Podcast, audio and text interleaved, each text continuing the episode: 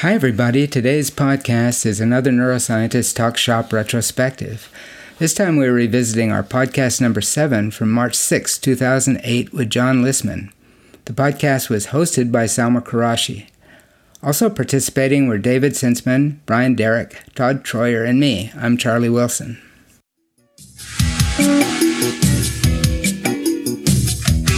Hi, everyone. It's March 6th, 2008. Welcome to Neuroscientist Talk Shop, University of Texas at San Antonio's Neurobiology podcast. I'm Salma Qureshi. This week, we were very lucky to spend some time with John Lisman. John is currently professor of biology at Brandeis University's Volen Center for Complex Systems. A biophysicist by training and a visionary at heart, his research interests and accomplishments are varied and pervasive in the field. He's moved effortlessly between diverse fields like phototransduction, the neural code, memory systems, all using an experimentalist tools and a theoretician's meta perspective to link molecules directly to behavior. John sat down with us to talk about some of his perspectives on the neural code, theta gamma oscillations, and integrative approaches to looking at the brain. Thanks for joining us. To get started, Salma got John talking about one of his favorite topics the way neurons use action potentials to convey meaningful signals to each other. His seminar earlier in the day had been on the theta gamma coding scheme for the hippocampus, an idea he was working on at the time. He begins with a critique of rate coding, which is the most common idea about how neurons communicate. Well, when you collect spikes, you've got to plot them up somehow.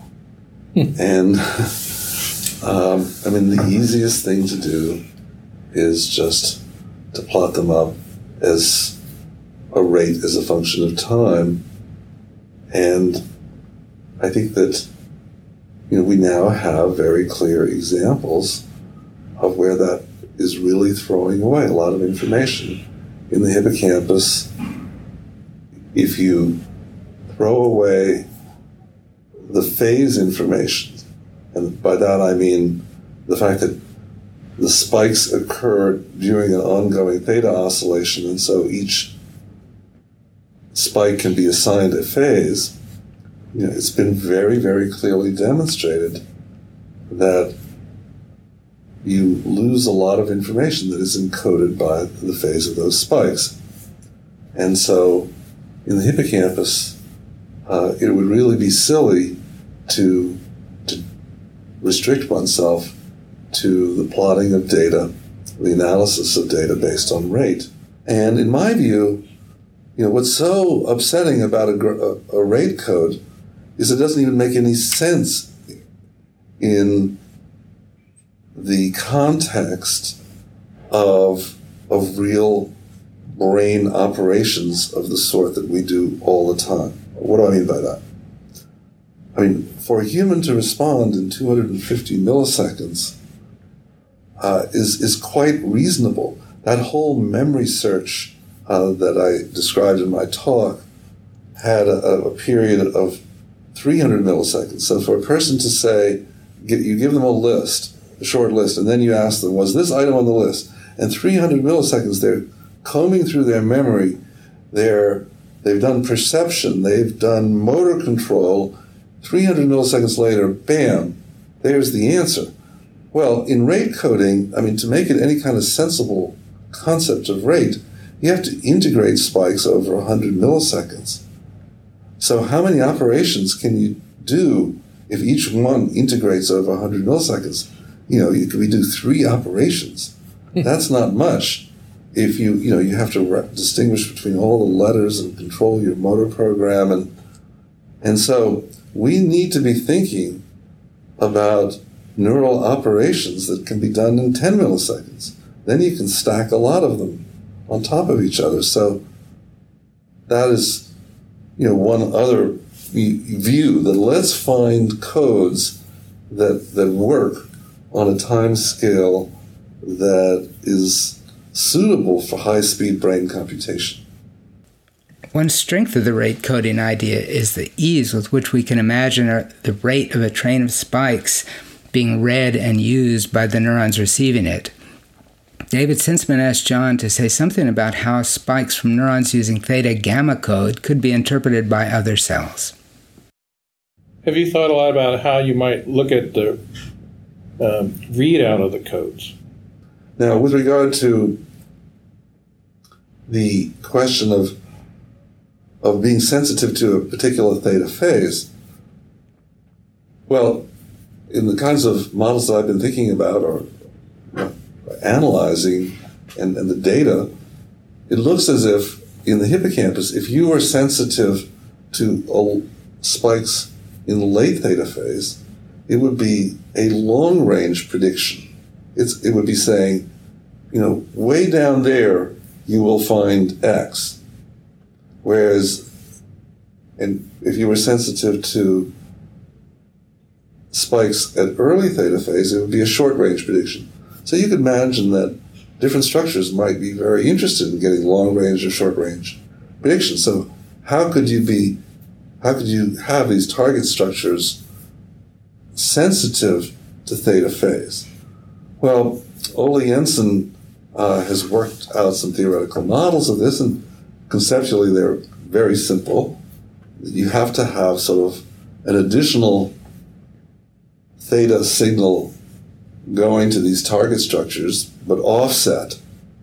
And then you use some principle by which that cell will only fire if there's input at this peak of this theta reference signal, which is not difficult to imagine electrophysiologically. Okay, so that's a nice model of how you could make a phase sensitive detector. I asked John if there was a catalog somewhere of all possible neural codes and their properties and where they're used in the nervous system, or whether we're just starting out fresh trying to discover this stuff. I mean, as far as I know, there has been too little thinking about this issue. And, and I can name a few that I've heard about uh, that you know we haven't talked about here yet today. But I bet you you know, smart people could come up with others, and um, and, and and we could proceed from there. So, for instance, in the way I'm thinking about gamma, which is a sort of 40 hertz oscillation, my way of thinking, and, and I think there's some support for this in the hippocampus, is that the jitter of spikes within a gamma oscillation, that is, you know, two or three or four milliseconds are not important. And that a downstream neuron could just lump this together and not lose information. This stands in contrast to, you know, models that Wolf Singer has been putting forth, which is that one or two millisecond differences within a gamma cycle are in fact important. So now he's talking about a phase code, which is similar to the kind of phase code I believe, but on a different time scale. The phase code that I believe in is that spikes that have different phase in respect to a theta cycle carry different information. So that means that the different ensembles having different phase have are, are flying 20 milliseconds apart from each other. And within an ensemble, one or two milliseconds doesn't make any difference. So what Singer is talking about is an incredibly more sophisticated timing operation where, let's say, one item would be coded uh, for, you know, centered around t equals zero during a gamma cycle, and some other uh, ensemble would be coded for by a group of cells that fire together two milliseconds later. That kind of precision. So, okay, I mean, these are interesting alternatives. Still, another code that, that I've been very interested in uh, is what I call the burst duration code.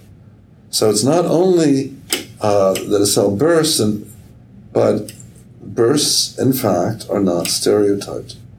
And so, uh, you know, we've plotted data from the thalamus, and you can see bursts uh, that vary from two spikes to five spikes. So, why is that so interesting?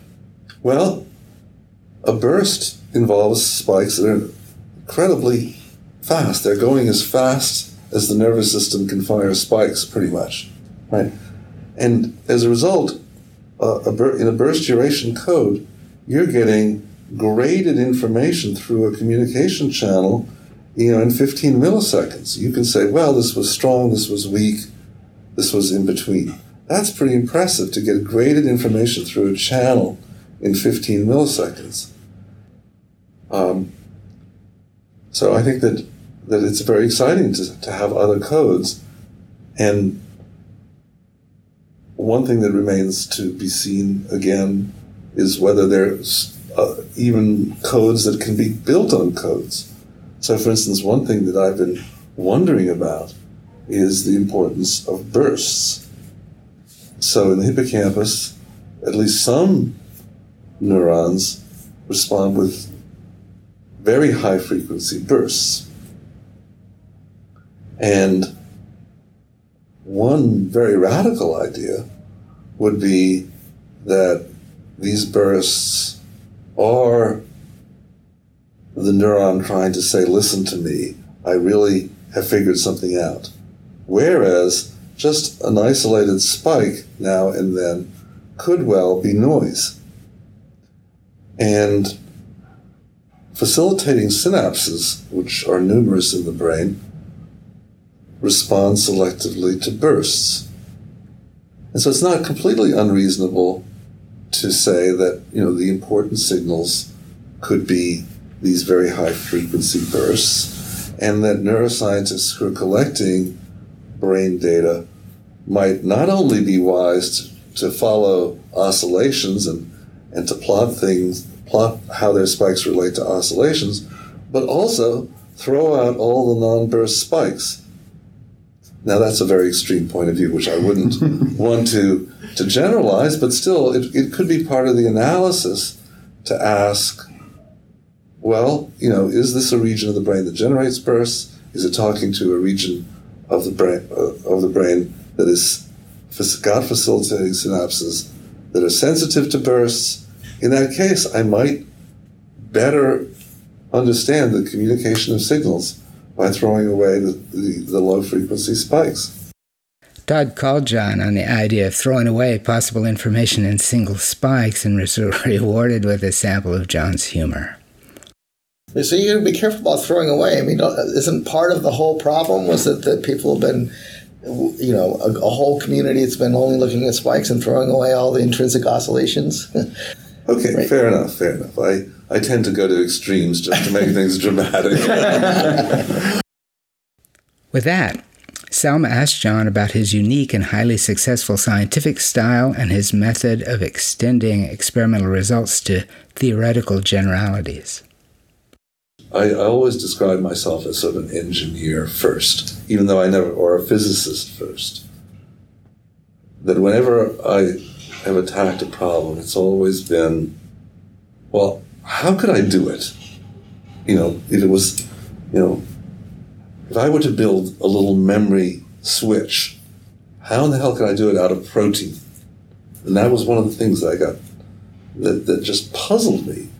And um, oddly enough, um, you know, I was walking down the beach one day and I was still working in photoreceptors at the time, working on rhodopsin uh, as a molecular switch, but thinking already about you know memory as needing molecular switches, and you know, all of a sudden saw a rather trivial way of using positive feedback autocatalysis that to make a memory switch. And this has you know been something that I've gotten a lot of recognition for, but I, in a sense, it was the it, it, you could walk up to almost anybody in any field and sort of say, well, well, you know, if you wanted to take proteins and you wanted to build a switch, you know, how would you do it? And they probably come up with the answer pretty quickly.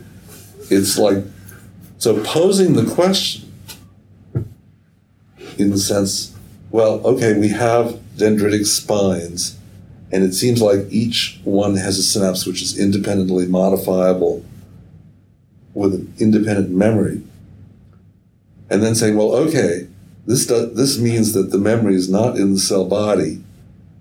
This means that the memory is out at the synapse itself. This means that the synapse is likely to be made up, that the switch, the memory switch is likely to be a protein. So how would you build it? That was the hard part, getting to that point. Once you get to that point, you can walk up to almost anybody and say, well, can you come up with an idea of how to, how to build it? But anyway, the point is, is that you need to develop mental models which then allow you to you know, design experiments.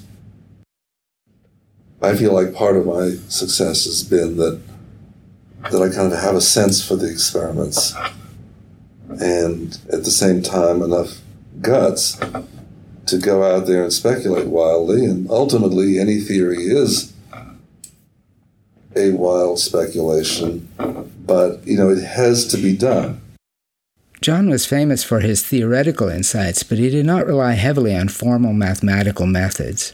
We asked him about the use of mathematics and simulations in his work.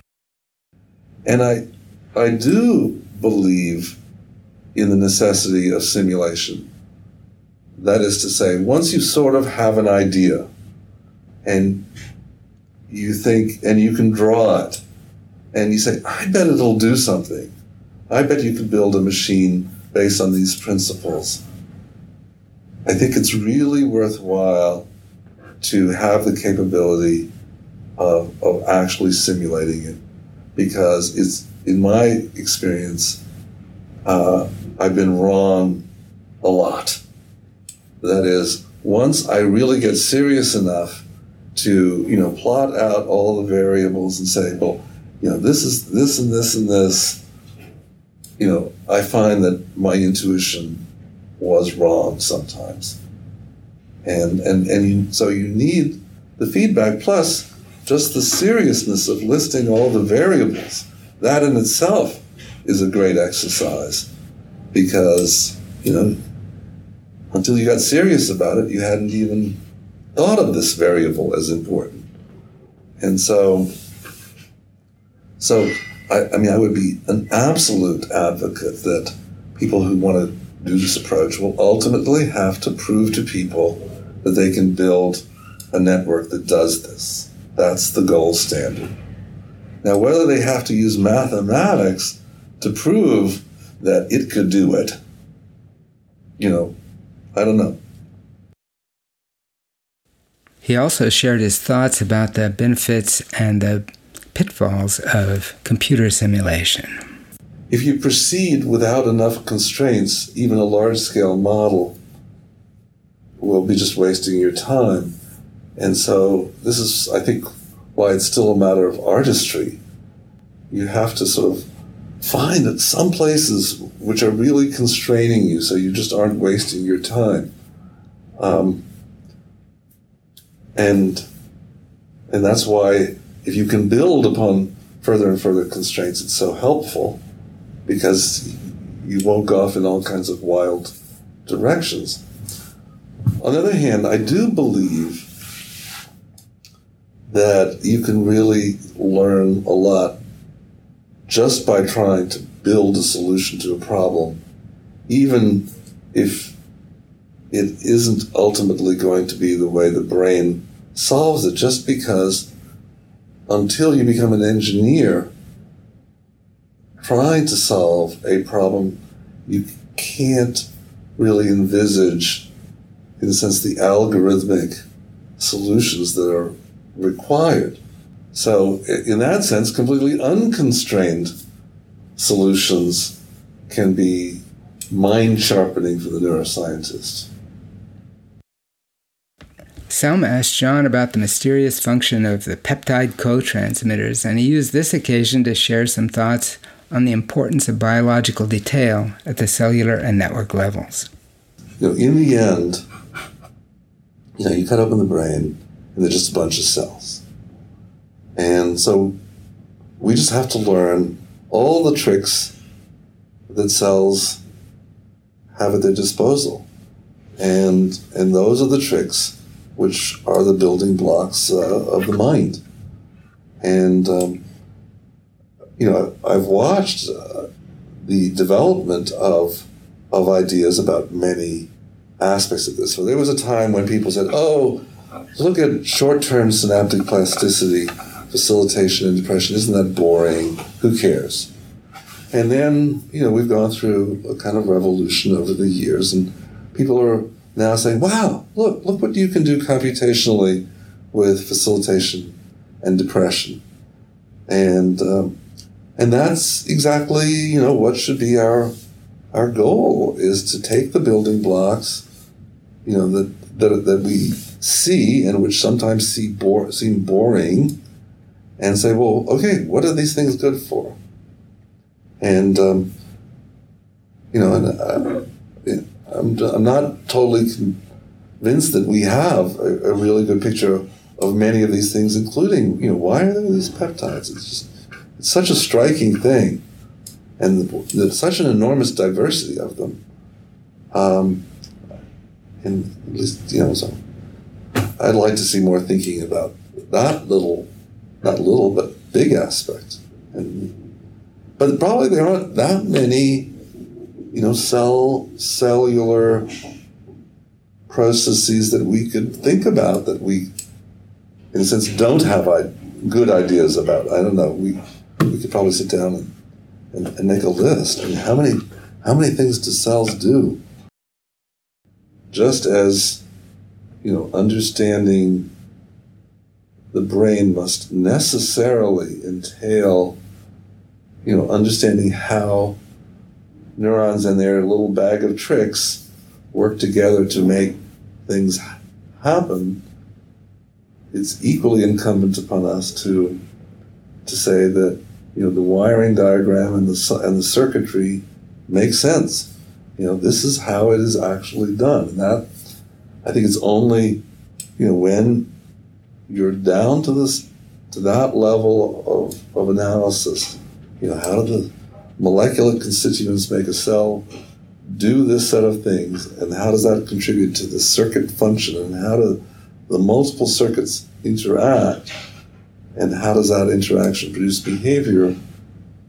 When you can satisfy all of those things, then you are entitled to say, well, okay, to a first approximation, we understand something about how the brain works, which is where we all want to go. And I am actually an optimist in thinking that we will get there. The problem of understanding the brain as he posed it seemed daunting, and progress seemed so slow. Yet he was certain that we were doing the right thing and would ultimately succeed. John explained his positive attitude using a puzzle metaphor. Well, one, one analogy is to the general problem of puzzle solve, puzzle solving. And I think if you're doing a crossword puzzle, even you know, at first it seems impossible, but then when you sort of build a piece of the pattern, it becomes much easier to place an individual piece, you know, next to its neighbor. And, and my overall feeling is that, that that's going to be the way the problem of, of solving the brain proceeds, that that first of all, you have to keep on bringing all the pieces together. It may not, you, you may not see the light, but then there's going to become a sudden point where it's going to become much more rapid, not necessarily instantaneous, but but it, it, it, it, it's not a linear process. It starts out very slow and then it gets much faster, and that's because you can start, you know, to build on relationships. So, for instance, you know, if you can gain some confidence about the kind of coding system that the hippocampus works, utilizes, uh, that gives you a kind of constraint to say, well, if the basal ganglia listen to the hippocampus, then you know it's got to be able to understand information in the way the hippocampus formats data. And, and so that's an example of how progress in one area can suddenly constrain the almost infinite thoughts that you might have about some other structure. And then, and, and, and so knowledge will precipitate. I hope you enjoyed that memory of John Lisman. When it seems to me that progress is too slow, I always remember John's prediction that knowledge will precipitate. John Lisman passed away in October of 2017. He and his unique approach to neuroscience are greatly missed, and I hope this podcast captured a little bit of John's spirit for those who did not get to know him. In any case, it was great to hear his voice again. Thank you for listening. This has been Neuroscientist Talk Shop.